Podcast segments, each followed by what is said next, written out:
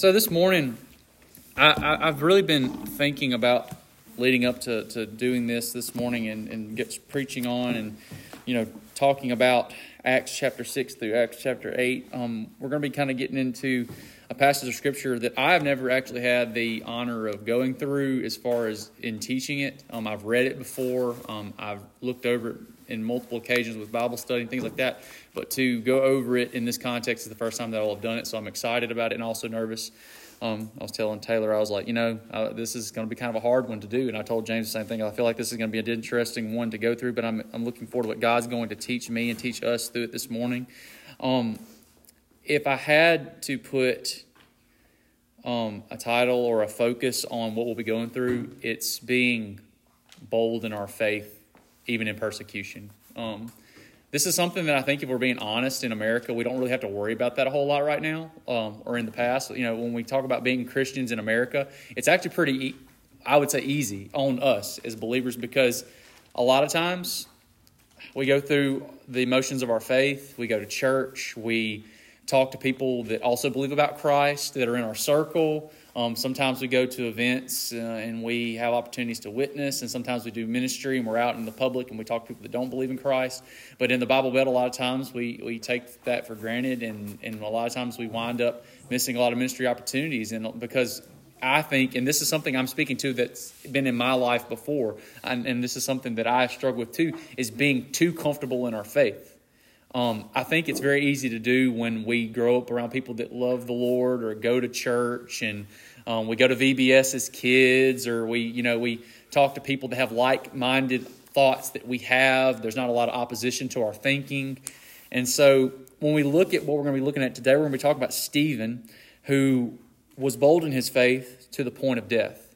Um, now, will any of us in this room really ever come to a point where we're going to possibly be put to death for our faith? You know, with the way things are going in the world, I can't say I can say what will or won't happen, but I believe in, in, in, as far as it stands in America right now, a lot of us can say we probably don't face that type of persecution in our faith on a day to day basis. But what we want to talk about today is the point of being willing to put our faith in God to the point of being bold enough to go to that extent if it had to be done.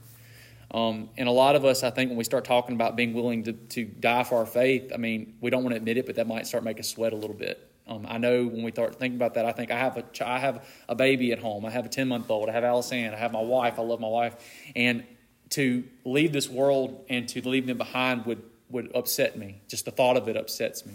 I was talking to um, me and Taylor were talking about. it was a few, few, years ago. Taylor had just gotten her, uh, our, we just gotten her SUV, and we were in in Logan's Roadhouse of all places, having a heart to heart about what it would be like if one of us died and being separated from each other and talking about what would heaven be like in our relationship in heaven, things like that. Like things about that, I love Taylor to the point of like it really upsets me when I think of like separation. But the fact that each of us are called individually in Matthew chapter 28 to go to the ends of the earth and to, to spread the gospel. And Stephen, we're going to see that he was willing to go to the ends of the earth, to the ends of his to the ends of his means to put it all on the line for the gospel. So I just before we get any further in talking about it, I just want us to read through the scripture together. There's actually it's broken up, so you're gonna just be um, just gonna have to bear with me a little bit as you're following along. But it's to be starting in Acts chapter six, starting um, in verse eight, and it's to go all the way through Acts chapter eight, verse three, and we're to skip a big chunk in Acts chapter seven. So. If you would just read with me, we're going to be uh, reading starting in verse 8 of chapter 6. If y'all would stand for the reading of God's word, and we will um, get started. And in verse 8 it says, And Stephen, full of grace and power, was doing great wonders and signs among the people. Then some of those who belonged to the synagogue of the freedman, as it was called, and the Cyrenians and of the Alexandrians and those from Cilicia and Asia rose up and disputed with Stephen.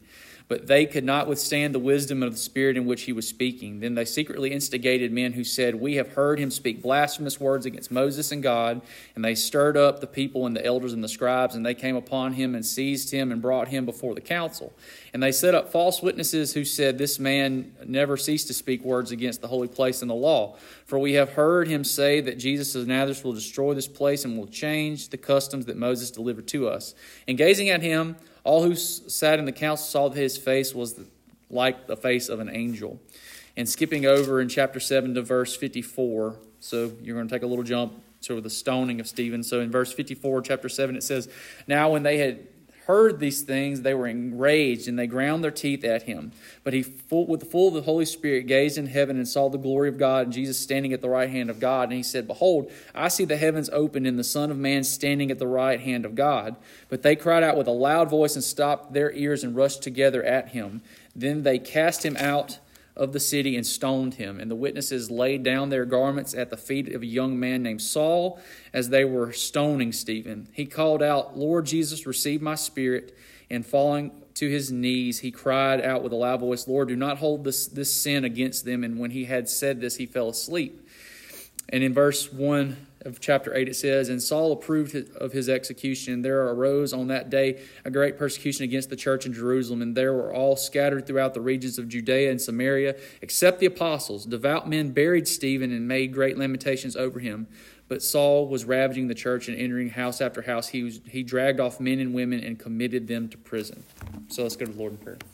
God, our Father in heaven, Lord, we just thank you so much for another wonderful day that we can sit under your word, Father. And I know that I'm imperfect and I know that there's a lot of things that I may miss in this. So I pray that as we're listening this morning, that you would unpack everything that you would want us to hear, that we hear everything that you'd have us to learn from the scripture this morning. Lord, it's in your holy and precious name I pray, Lord Jesus. Amen. So y'all may be seated. All right, so so the persecution of Stephen is our focus of the scripture that we're looking at today. As you, as you can see, as we've read through these scriptures together, Stephen has entered in. He's talking. He's preaching at the synagogue. He's at the the temple of the freedman, which we'll talk a little bit about that. I'm not going to go in super big detail on that because there's a lot to unpack, but I will talk about all the, those things in just a minute. But he was preaching to people that were Greek speaking Jews. So when we're talking in verse 8, it says, And Stephen, full of grace and power, was doing great wonders and signs among the people. Now, one thing that we, if we notice back, I got a chance to speak on the qualification of deacons a few Sundays ago. And in that passage, we see that seven people were elected to become deacons of the first church, the first seven deacons that were ever entered into the church, that were going to be part of the widow's ministry and to take some of the load off of the apostles and the disciples so that they can do their preaching and prayer ministry. Now, Stephen was the first of the seven that was named of the deacons that were brought forth to be part of that ministry. But now we see in chapter 6, Stephen is doing preaching ministry. He is teaching and preaching, which may lead us to believe that not only did he take a part in that widowing ministry, but he also had a passion and had a desire and had opportunities to preach the gospel too. So not only was he doing the things that he was called to do with the, the seven that were chosen, but he was also preaching and teaching, and he was sharing his faith, as all believers should do. So he's here in the synagogue um, of the freedman, and he's talking to these people. And it says, Stephen, full of grace and power, was doing great wonders and signs among the people. So he was full of grace and power. So another thing that I was, I was reading, preparing, Stephen was one of the only other people, other than the apostles and the disciples, who was performing signs and was doing works. And so he was somebody else that through the Holy Spirit, not through his own works, not through his own power, but through the Holy Spirit, he was fulfilling the work of God. He was um, doing great wonders and signs and making God's power known to the people through these things. So that's another thing we see, kind of like the apostles. They were doing signs and wonders and, and, and performing things. And Stephen was able to also do some of these things because of the power of the Holy Spirit that was in him, not because of his own self. And in verse 9 it says, Then some of those who belonged to the synagogue of the freedman, as it was called. So when we talk about the synagogue of the freedman, um, I'm just going to read a little bit from some commentary I have in my Bible. It says, Those to whom Stephen preached were, dis, were diaspora Jews, um, Greek speakers like himself. They may have been only, only the synagogue of the freed man with the various names designating its constituency of those that may represent individual synagogues. The freedman would refer to Jews who had been enslaved and then granted freedom. The place names also pointed to Diaspora, which is the Cyrenians and Alexandrians in the Sicilian Asia, which we're going to talk about them in just a second. But basically, when we talk about the synagogue of freemen, all it was saying is this was a specific temple where people who had, were Jews that would have been enslaved at one time and they were freed. These were Jews that were worshiping there at this temple. It was a group of believers that were there, okay? So not only that, we also see that they were Greek speakers like Stephen. So Stephen was not a, a Jew that was Hebrew. He was Greek speaking, and he was a, came to the faith as a Greek speaking um, believer. Um, so he wasn't one of the Hebrew believers. So, with that being said, we continue on. And it says, of the freedmen, as it was called, and of the Cyrenians, and of the Alexandrians, and of those from Cilicia and Asia. And basically, so the Cyrenians and the Alexandrians were people from an area of North Africa, and then the people of Cilicia and Asia were from what would be now modern day Turkey. So these are this is a group, a region that these people were from. There's not any specific tie to the specific areas, but this diaspora that we speak about that I looked at when I was preparing, it is a region that these once enslaved Jews had come out of enslavement and are now free people, and they're worshiping at the synagogue of the freedman. Okay, so these are the people he was speaking to. Now they rose up and disputed in verse nine. They rose up and disputed with Stephen. So now we see that Stephen is there preaching and teaching. He's talking about truths of the, of the Scripture and truths truths of God's word. And in that, these people are listening and they did not agree with Stephen. So these are people that were religious people that were at this synagogue. They were worshiping, they were listening to his words, and they did not agree with something that Stephen said. So, but they could not withstand the wisdom and the spirit with which he was speaking. So we see that no matter what they said to try to trip him up, that Stephen had something to say. And it wasn't because Stephen was some well versed man. He wasn't a, a scribe. He wasn't somebody that was well educated or anything of that nature. Stephen just was full of the Holy Spirit, and God was giving him the words to say through the Spirit. He was being led to speak with that capacity which he was speaking. So, one thing I want us to take a step back, and if we're looking, as we're looking at what Stephen's doing, one thing we see that we have to have as believers is godly character. So, when we are living out our faith, something that comes from our faith, from being filled with the Spirit as we live for the Lord, something that grows, something that we embody, bless you, is godly character. And why is that important? So when we talked about the the requirements of overseers, the requirements of deacons, we talk about people that are taking up the mantle to spread the word of Christ, people that are taking up the mantle to lead in the church there have to be certain qualities that we have. We have to be above reproach because if we're going to stand up and we're going to talk with people and say this about Christ or that about Christ, we want to make sure that if we're teaching on something, we're trying to teach on something that is truth, we want to people to know that we are people that can stand behind that teaching. None of us are perfect, but we want to be people that as the Spirit fills us and as we're changed by the Spirit, God's qualities are seen in us. People see that we're people of that, that love. We're people that are not quick to anger and, and such. So, one verse that we can go to is Galatians chapter 5 and verse 22. But the fruit of the Spirit is love, joy, peace, patience, kindness, goodness, and faithfulness. These are some of the things, these characteristics that we embody when we are full of the Spirit. Now, are we going to be perfect in all these things? Am I going to be completely patient all the time? No. But as we grow and as the Spirit within us dwells and it grows us, we begin to become better at these things. These are things that become evident in our life if we're truly saved by the blood of Christ. The Holy Spirit will make these changes in our life as we go along. One of the coolest skits that I've ever seen. Have you ever anybody ever heard of the skit guys? Y'all ever seen the videos, the skit guys? They do all these little funny, really corny um, videos and they're just really goofy. But it's these two guys, and if you ever are curious and you've never seen them, go look up Skit Guys on YouTube. It's really funny. One of my favorite ones is The Chisel. And so in that, he talks about how we are this statue being worked on. We're this, this piece of workmanship by God, and we start as this stone, this rugged, ugly, jagged piece of rock, and God is slowly, throughout our life, He's just chiseling away at the ugly parts. And just like the, the, the statue of, David, and, and some the, if you think about awesome piece, pieces of art and, and, and workmanship, those were once jagged pieces of stone that were worked on and smoothed out, and they became those works of art. They weren't that at the beginning when their artist started on them. And, and God is the ultimate artist that is working on us. And as we're filled with the Spirit, as we live for the Lord, these fruits of the Spirit will become evident in our life He's going to chisel away the things that are ugly, and the things that are good become more evident. Um, so, Stephen definitely was somebody that was embodying a godly character because not only was he chosen to do the work of the seven for the first deacons, but he was also boldly out speaking his faith and was because of the spirit within him was undisputable in what he was saying. They couldn't say anything wrong. They may not have liked it, but they had nothing they could say that disputed what his his words were. The next thing we need to have when we talk about um, sharing our faith, as Stephen was doing, is being bold. Um, how many times have we had a conversation with somebody and we're having a conversation, we start to get in kind of a back and forth, and because we're uncomfortable, we back down from our stance. And we say we know what we're talking about, but sometimes we get in a conversation with people and we just start you know, it's like, okay, well, yeah, maybe maybe I'm wrong. Maybe you know, maybe you're right and I'm wrong, and maybe I don't know what I'm talking about.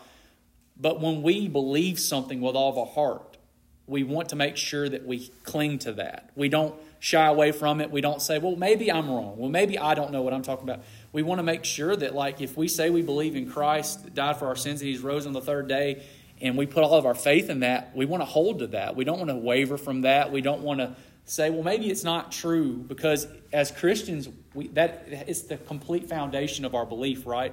It's the complete foundation of what we believe in is the truth of Christ.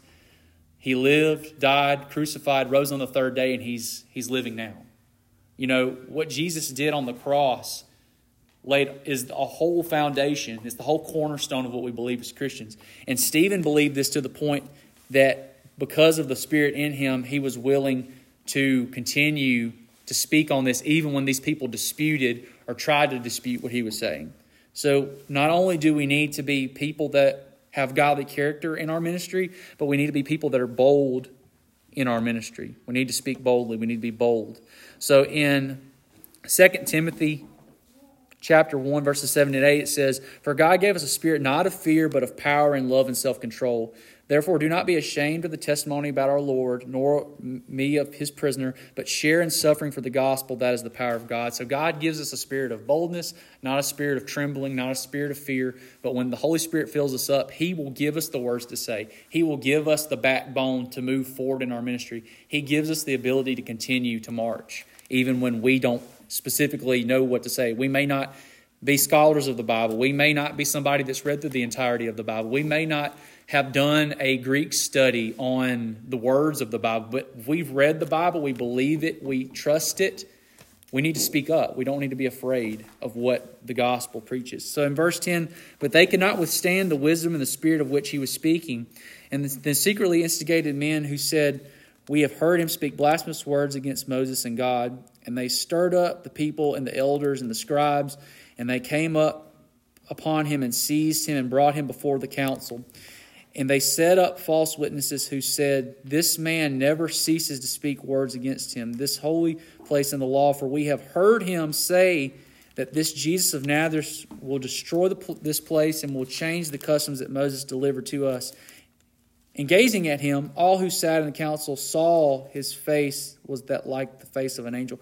So they go from disputing what Stephen is saying to all out saying, you know what, we're so fed up with this, we're going to speak lies to people that are willing to get up in front of the council, in front of the synagogue, and say, This man is lying. He's trying to corrupt what Moses has laid as far as the foundation of the laws we believe in. He's, tr- he's trying to talk about the destruction of our temple, the way we worship, the things we believe. He's just completely a blasphemous individual, and he's going to do damage to what we believe in if he just keeps talking.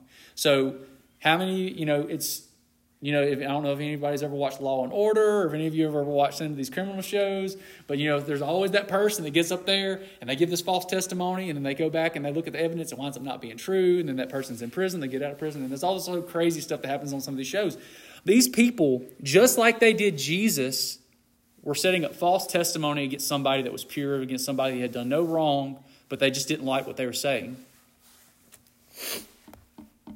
Something we have to understand is that when we live out our faith for Christ, when we accept that our mission on this earth is to love people to the point of being faithful to preaching God's word to them, even when we know they don't believe it, to people that do believe, the people that don't believe, the people that have never heard, we have to accept and give the results of what happens next to God. Can we, the question I, and if anybody wants to talk out loud or answer this out loud, can we ourselves save a soul? Do we have the power to save a soul? I mean, I know I don't. I mean, I, I, can't, I don't have that kind of power. But God has that power. When we have a garden and we want to water a plant, we can nourish it, we can give it everything it needs, but then it's up to it's up to what the work we've put in. The Lord allows it to grow, right? We can water that plant, we can feed that plant, we can put it in good soil, but if the plant is going to grow, it's going to grow. If it's not going to grow, it's going to die, right? It's going to wither and it won't grow. In the same way, we have the ability, we've been given the charge to water the plant, we've been given the charge to put it in good soil. We have to preach the word, we have to talk about our faith. Don't be scared of our faith, to speak boldly about our faith, live as Christ lived, be an example. And when we do those things, even if we're just living our day to day life and loving life and living as Jesus would want us to live, and we're making slow changes in our life that people can see, even if we're not up preaching on the street corner, if we're just living out life and we're loving the Lord in the grocery store or at work or at school, when we do that, we're watering the plant. We're putting the soil, we're laying the foundation, and God makes that plant grow. He's the one that saves those souls, not us. And so what Stephen is doing is he is preparing for God to do the work and being completely okay with whatever result comes from it. So Stephen was being bold. He was preaching. He was in the synagogue. They were they were disputing with him. He was still continuing because the Spirit led him to keep talking. He kept talking to the point of when they conspired against him, just like they conspired against Jesus. Now, when it talks about witness in the Scripture, there is a it kind of goes back to the um, I'm going to make sure I don't misspeak here.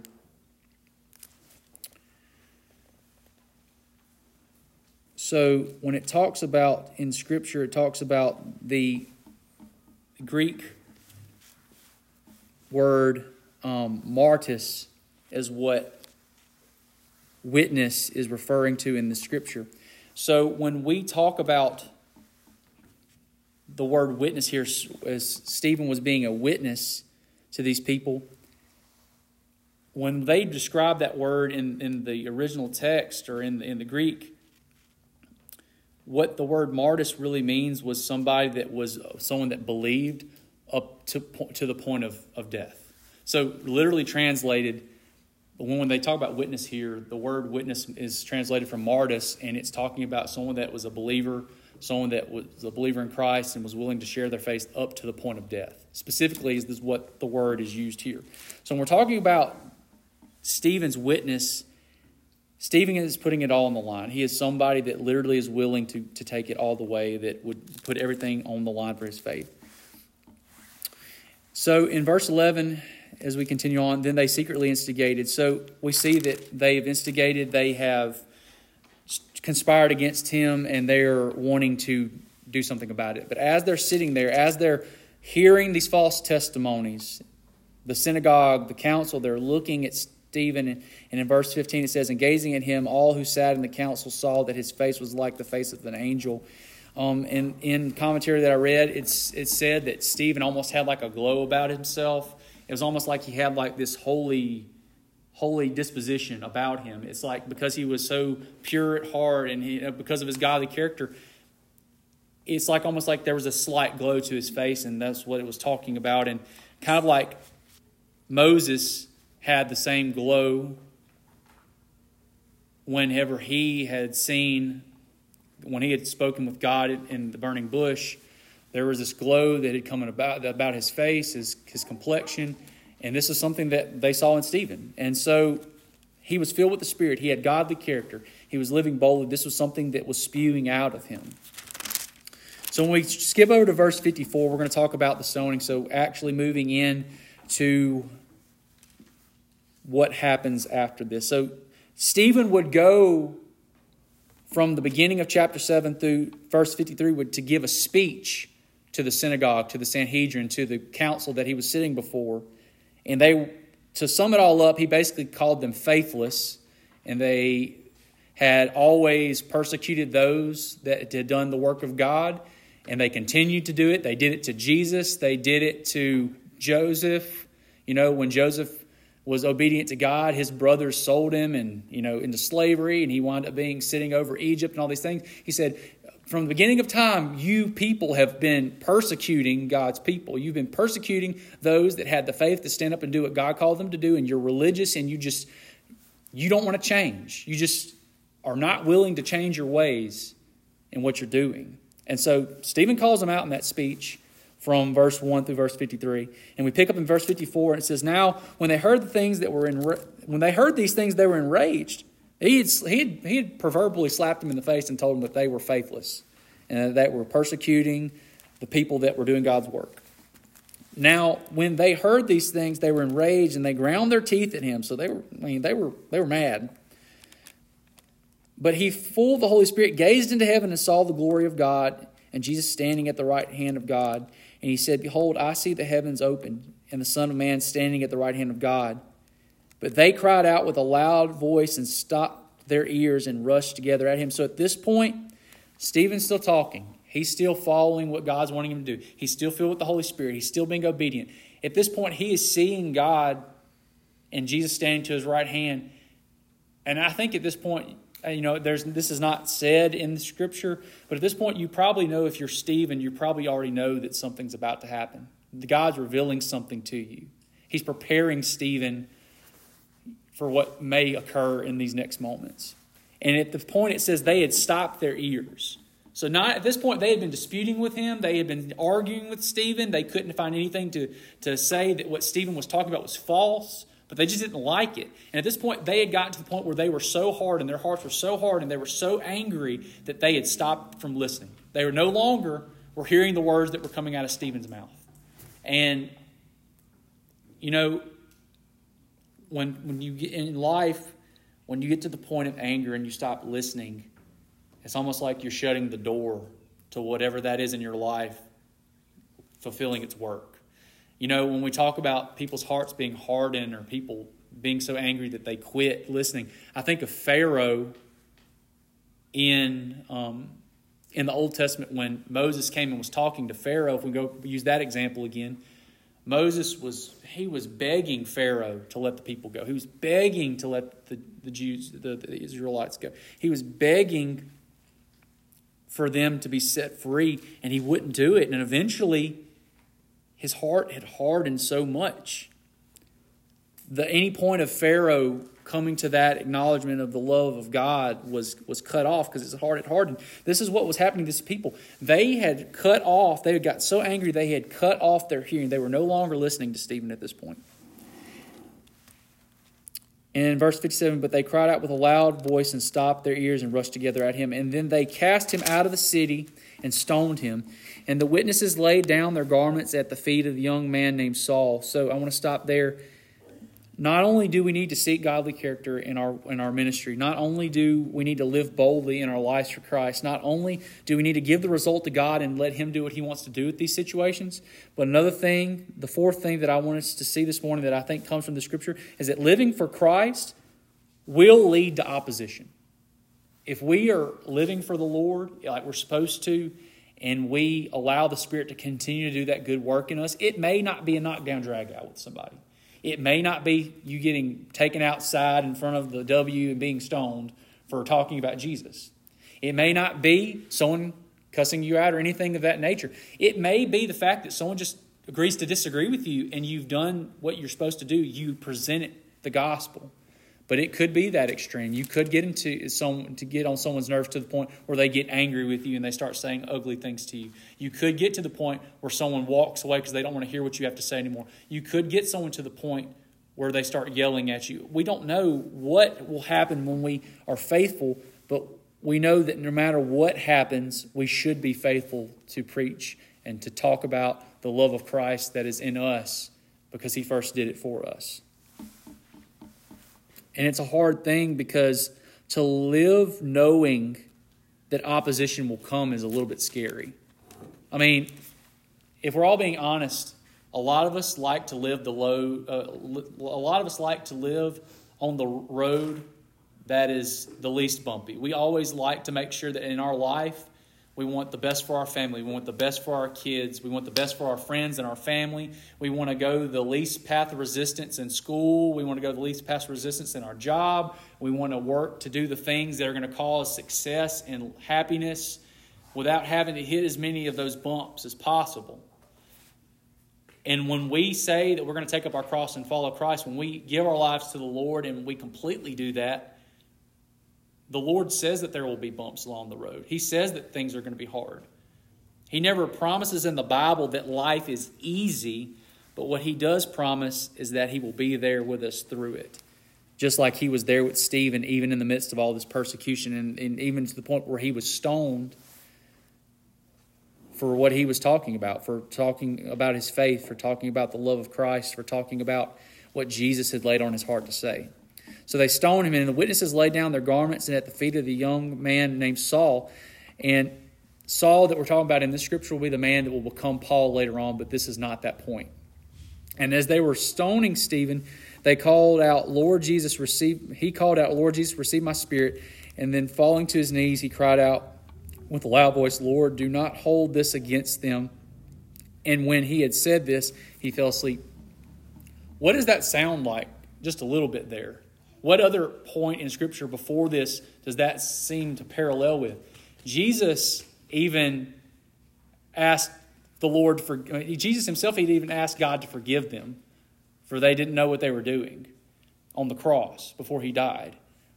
Stephen, as he was being stoned, fell to his knees and asked for God not to hold this sin against them because they didn't know any better. How many times do we get mad and we're like, you know what? Well, I tried. I tried to speak sense to this person. I tried to be nice to this person. I tried to be their friend. I tried to witness to them. I tried to bring them to church, but they just keep turning it down. So you know what? I'm just going to leave them be and I'm going to go on. I'm just, I'm done. I'm done with it. I don't.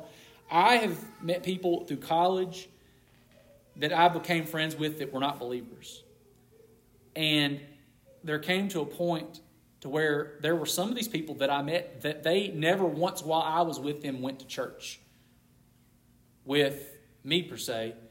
I had one friend that was a non-believer um, that did go to church with me. He never we, we talked about Christ and and we, we talked about things and, and I, laid it out there and while me and him were close while I was in my master's degree program, I never got to see that turn into fruit. I never got to see that flower grow. I never got to see if he was going to give his life to Christ or not.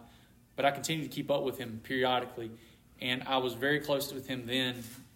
But, you know, sometimes in our ministry, we don't get to see the fruits of our labor. Sometimes we do, sometimes we don't. Sometimes God does that later on through somebody else. But he asks us to be faithful, as Stephen was being faithful here. And when we see that his obedience led him even up to the point of being stoned outside the city, instead of asking God or, or cursing God or being like, God, why did you put me in this situation? Like, Lord, why didn't you protect me from this? He just thanked the Lord.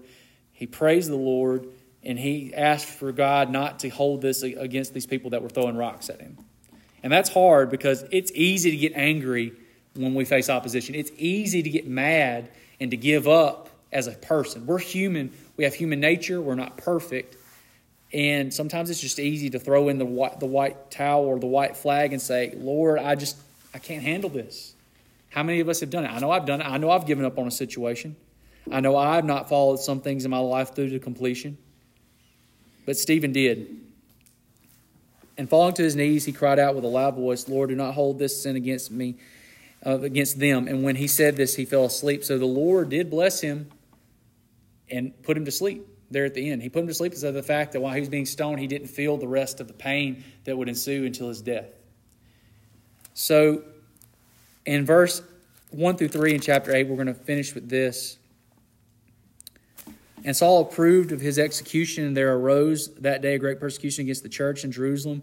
And they were all scattered throughout the regions of Judea and Samaria, except the apostles. Devout men buried Stephen and made great lamentations over him. But Saul was ravaging the church and the entering house after house, and he dragged off men and women and committed them to prison. So we see that not only did it end there, it didn't end with Stephen. Saul, who was had approved this stoning of Stephen, we see he kind of enters the scene at the end of this story. And Saul is this man who is, a, is he's this religious zealot who he makes it his mission to basically weed out all these people that follow Jesus. And we're going to see what happens from this point with Saul up to the point that he's converted into Paul. That's something that I'm sure James is going to get into later on um, in the in the near future.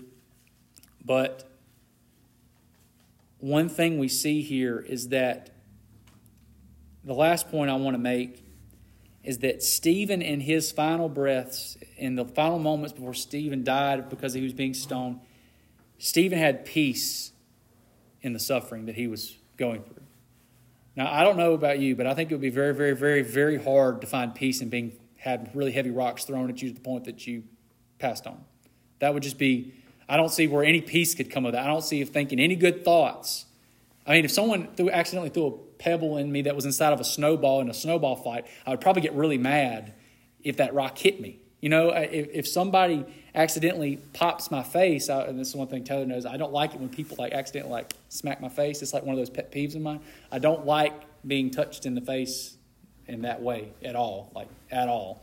And the fact that Stephen had found peace, he had given it to the Lord, he had handed it over, and that God blessed him by putting him to sleep says a lot about his character. It says a lot about what he was willing to do. And I, I think if we we're being honest, the church in America, can we say that we personally, and that if we say if we look at the church as a whole in our country, are we willing to go to that extent for Christ? I can't say what anybody else would do. But when we look at the circumstances we're in, we're kind of in watered down circumstances in America. We have a very easy, easy job compared to the Christians in some of the other parts of the world. You got to think about Christians in Ukraine right now, Christians in Europe, Christians in Asia, where in China, religion is pretty much outlawed altogether. Not just Christianity, but like they're going back to, to Maoism, where the only God in their eyes is government and power. I mean, think about Korea, over there in Korea. They have much different beliefs than we do. Um, you know, and I went when I had this is the last thing I'm going to say as I'm closing. I had the opportunity to go to China when I was finishing up my bachelor's degree at Mississippi State. And when I went over there, my whole life I had grown up in BBS and had gone on mission trips and we had done all these things and we, you know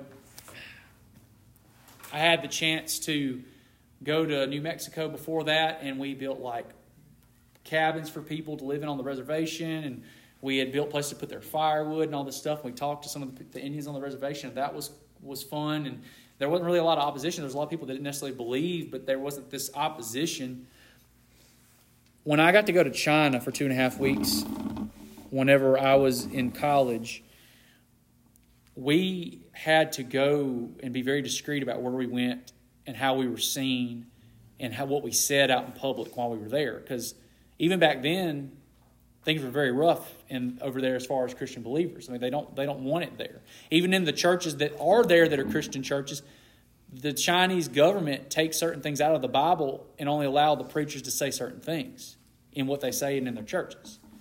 And so when we were there, one thing that stood out in my mind was we went to worship with a house church that was in an apartment building on the sixth floor. It was, it was up. It was about halfway up the building probably a 13, 14 story building. And we went up there in this really old, nasty, rundown, like apartment complex. And we were in this room that was all like old tile flooring. There was no real decorations, it wasn't anything nice. And we were in this room with about 20 people, including us. And we had worship. They were singing in Chinese, so we had translating, like, tra- like we had the translation of what they were singing so we could sing with them. And after the end of worship, we got together and we took the Lord's Supper like we're going to take today. And I didn't plan on telling this story, and I know we're taking the Lord's Supper today, so this wasn't really planned for this, but I got to thinking about this as, as, as we were going through our message today. And in that circle, there were people preparing themselves for the Lord's Supper, and they were crying. And we prayed for an hour before we took the Lord's Supper. It was just prayer, was complete silence. It was just complete prayer and preparation. And when we took that, I had never seen so much joy but fear in people's eyes in my life as I had seen in their eyes. because they knew that technically at any moment someone could come through that door and arrest them all for believing. And we were there with them, and we were there hoping that God would protect us from that same thing, being told we had to leave the country or being arrested or whatever the case may be. But we knew the risk when we went over there. But in some ways, as being a college student, and, and I was still learning, I was still maturing in my faith. Um, part of it was like, yeah, this is a cool Christmas vacation. I get to go to China. I get to eat Chinese food and go see the Great Wall and yada, yada, yada. But the truth of the matter was that people living out their faith in China looked a lot different than the way I had to live out my faith here back home. And the way that Stephen had to live out his faith in this moment was a lot different than probably a lot of us see from day to day. But one thing I want to encourage you in, and as far as we talk about the gospel, as we talk about Matthew chapter 20, like we end on every week when we have a service, we talk about that charge we've been given to go out and spread the gospel to the ends of the earth. God is faithful and he will bring us through these, these, these times. He brought Stephen through it. Even maybe not in the way we thought that he might would do so, but he did. He brought the apostles and the disciples through it as they faced, faced many trials. He would go on after Paul was converted from Saul to Paul. Paul would be imprisoned many times for his faith. He would preach. And he would continue doing so, living out his faith. And God calls us to do the same thing. Now, what does our faith being lived out look like here in America or here in Columbus or here in Mississippi look like compared to what some of these other people have had to go through? Maybe it doesn't look quite that severe. But do we believe in what Christ says in the Bible, what Jesus has done for us? Do we believe in what God says in His Word to the point that if we were faced in that situation, would we be willing to continue speaking about what we believe? If we had a friend or somebody we met at work or, or church or you know out in public or wherever and we knew that they weren't a believer do we believe in what we believe in to the point that we would continue to talk about it even if it was uncomfortable? You know we've all i have strayed away from instances where i knew god had put someone in my life to talk to them. I have went around it. I have messed up. I have chosen to opt out at times in my past and we all have probably done it if we think about it. Maybe we didn't mean to do it, but maybe we've done it. Just like Peter did when Christ was arrested. I mean, he was gun ho and he ran, you know, at that point. But a lot of this rambling that I'm doing here at the end is just basically to ask the question and to give the encouragement that no matter what we face, God's going to be with us through it. He's going to give us the things to say. He's going to fill us up with the spirit of um, we are His children. He's going to give us the tools that we need. And are we willing to live boldly today for our faith like Stephen lived boldly for his faith at this point in his life? So, with that being said, um, uh, I just want us to end with that thought is what are we willing to do for our faith? Are we willing to be bold? Are we willing to love the Lord to the point of putting something on the line to talk about his love for others and his love for us to other people. With that being said, let's go to the Lord in prayer. Um, I just pray that as we've gone through the scripture today, I, I, learned a lot in reading it. Even though I've read it in the past, I learned a lot reading through it, preparing for this. Um, I pray that each and every one of you got something from it today. Um, as complicated as some of the the points are, even though we were a little bit scattered and skipped around through verses. Um, I just am thankful that God is faithful to us, and I pray that as we go forward today, that we would be faithful to Him. So let's pray, and then um, Mike is going to come. God, Father in heaven, Lord, we just thank you for another wonderful day, God. We thank you for this time of worship. We thank you for this time to hear your word. And we just had a lot to unpack this morning in your in your scripture. We talk about Stephen and his faithfulness, his boldness to go forth and to, to, to speak about your love and your truths, even to the point of, of being stoned, Father. And we, we may never face that type of resistance, Father, in our life, in our walk, but Father, I pray that each and every one of us, including myself, um, would have that boldness and would grow in our faith to the point if that was ever presented in our life, we would do it. And Father, I pray you would work on us because I know I have insecurities in my life. I know I have weaknesses in my faith. And Father, I know that there are times that none of us, including myself, none of us in this room, always perfectly live out your calling. But Father, I pray that we would continue to grow. We would continue to love each other. We would continue to love you, Father, and we would continue to be bold and to grow in boldness in our faith. And it's in your holy and precious name I pray, Lord Jesus. Amen.